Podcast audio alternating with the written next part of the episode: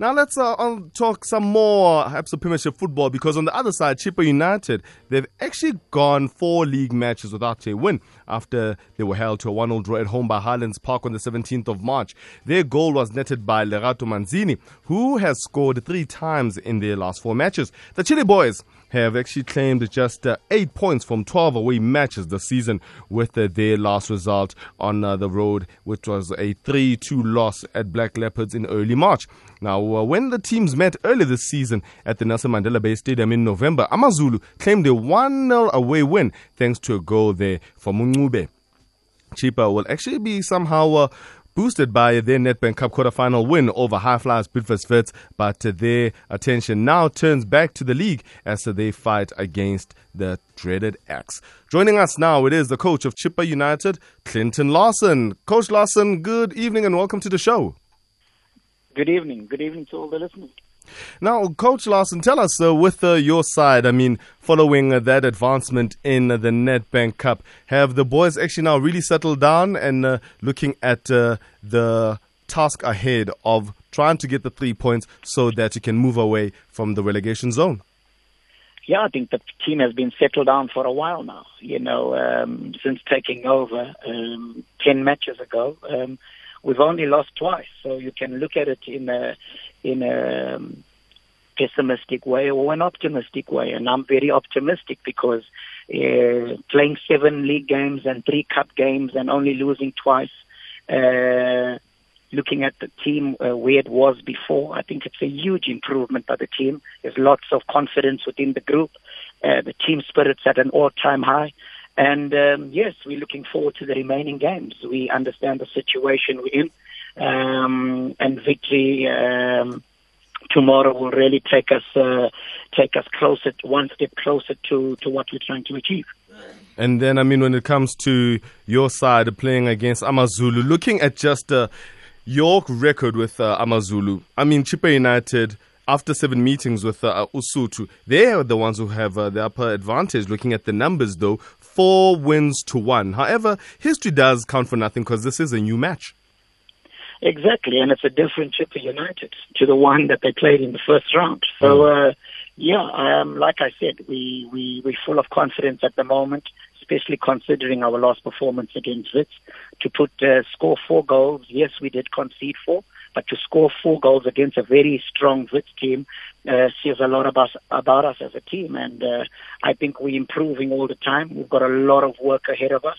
But um, I've been very pleased with the with the gradual improvement that I've been seeing from my players in terms of them implementing uh, the way we want to play and the way we want to approach games.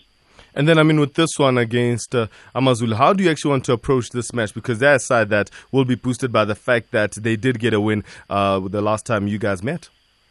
Yeah, they're coming off a heavy defeat against Free State Stars, mm. you know, so um, uh, they're going to want to bounce back from a 4-1 defeat, and uh, uh, we're coming off a win. So, uh, you know, both teams are going out to win this game. Um, we can go, we can basically go two points behind Amazulu with a victory. So uh, there's all to play for for both teams. Uh, it's a huge game for both clubs, um, and we're really looking forward to the encounter. Mm. And then, I mean, with Chippa, them uh, being, uh, you know, it, with only six games to go, the team is currently 14th on the log. Not really safe from that playoff uh, and even relegation spot. What are you doing to keep the alarm bells quiet and to tell your side to just get on with the job and not to panic? No, there's no panic at all. Uh, like I said to you earlier, you know, uh, we we know where we were two, three months ago and where we are now, and the improvement has been significant within the team. And if we keep playing and apply ourselves the way we have been in the last 10 games, we're going to win more than we lose. You know, like I've said, um, two losses in 10 games, that's a, amongst the best record in the entire premiership. So we know that uh, we are a good team. We've just got to consistently show it.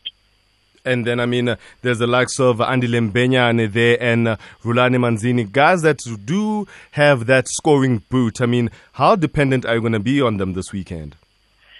Yeah, they, we've got a couple of players that are in good form. You know, mm. we've got Kurt Lynch, he's back from suspension. He came on against Wits and, and really done well for us. Um, he's always got a goal in him. So does uh, uh, Mbenyane. So does Lerato Manzini. um, Rhulani Manzini as well, Mark Mayambela, Rahali. I think all these players I've mentioned uh, uh, can really turn a game for us in our favor, and uh, we're really hoping that that attacking unit can pose a huge threat and really cause problems for this Amazulu uh, defense. And then also there's a man there in Thabo Rakhale, an exciting player who is managing to get in those assists that do help with vital goals. Yes, he's been one of our form players. You know, uh, uh, he's really transformed his game. He's a lot more direct um, and also his defensive work um, has really improved. That's something that was non-existent in the past. He's now working hard uh, off the ball defensively, and I'm sure it's not going to be long before the national selectors take a good look at him because he's one of the form players currently.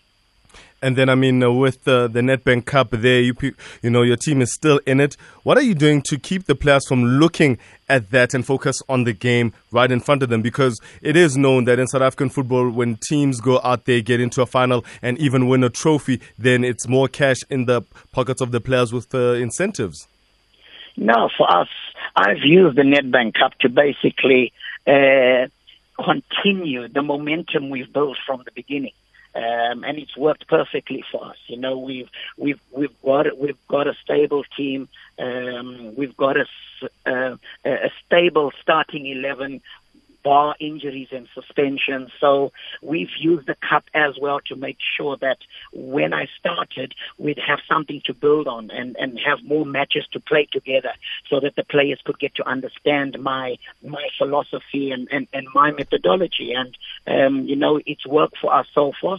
Um, there are no distractions. We're putting our strongest team out for every single game that we play between now and the end of the season, and um, and I believe that we'll come through this process uh, um, the way we want to in the end. Coach Larsen, thank you so so much uh, for your time and all the best this weekend. It's a pleasure. Thank you. Thank you so much. That is the Chippa United coach there in Clinton Larsen. And yep, it is half past seven. Time for me to get out of here and go and enjoy the weekend. And of course, thank you so much to the listeners at Metro FM and the listeners right here on Radio 2000 and the entire crew that helped to put the show together. It's 7.30. Good night.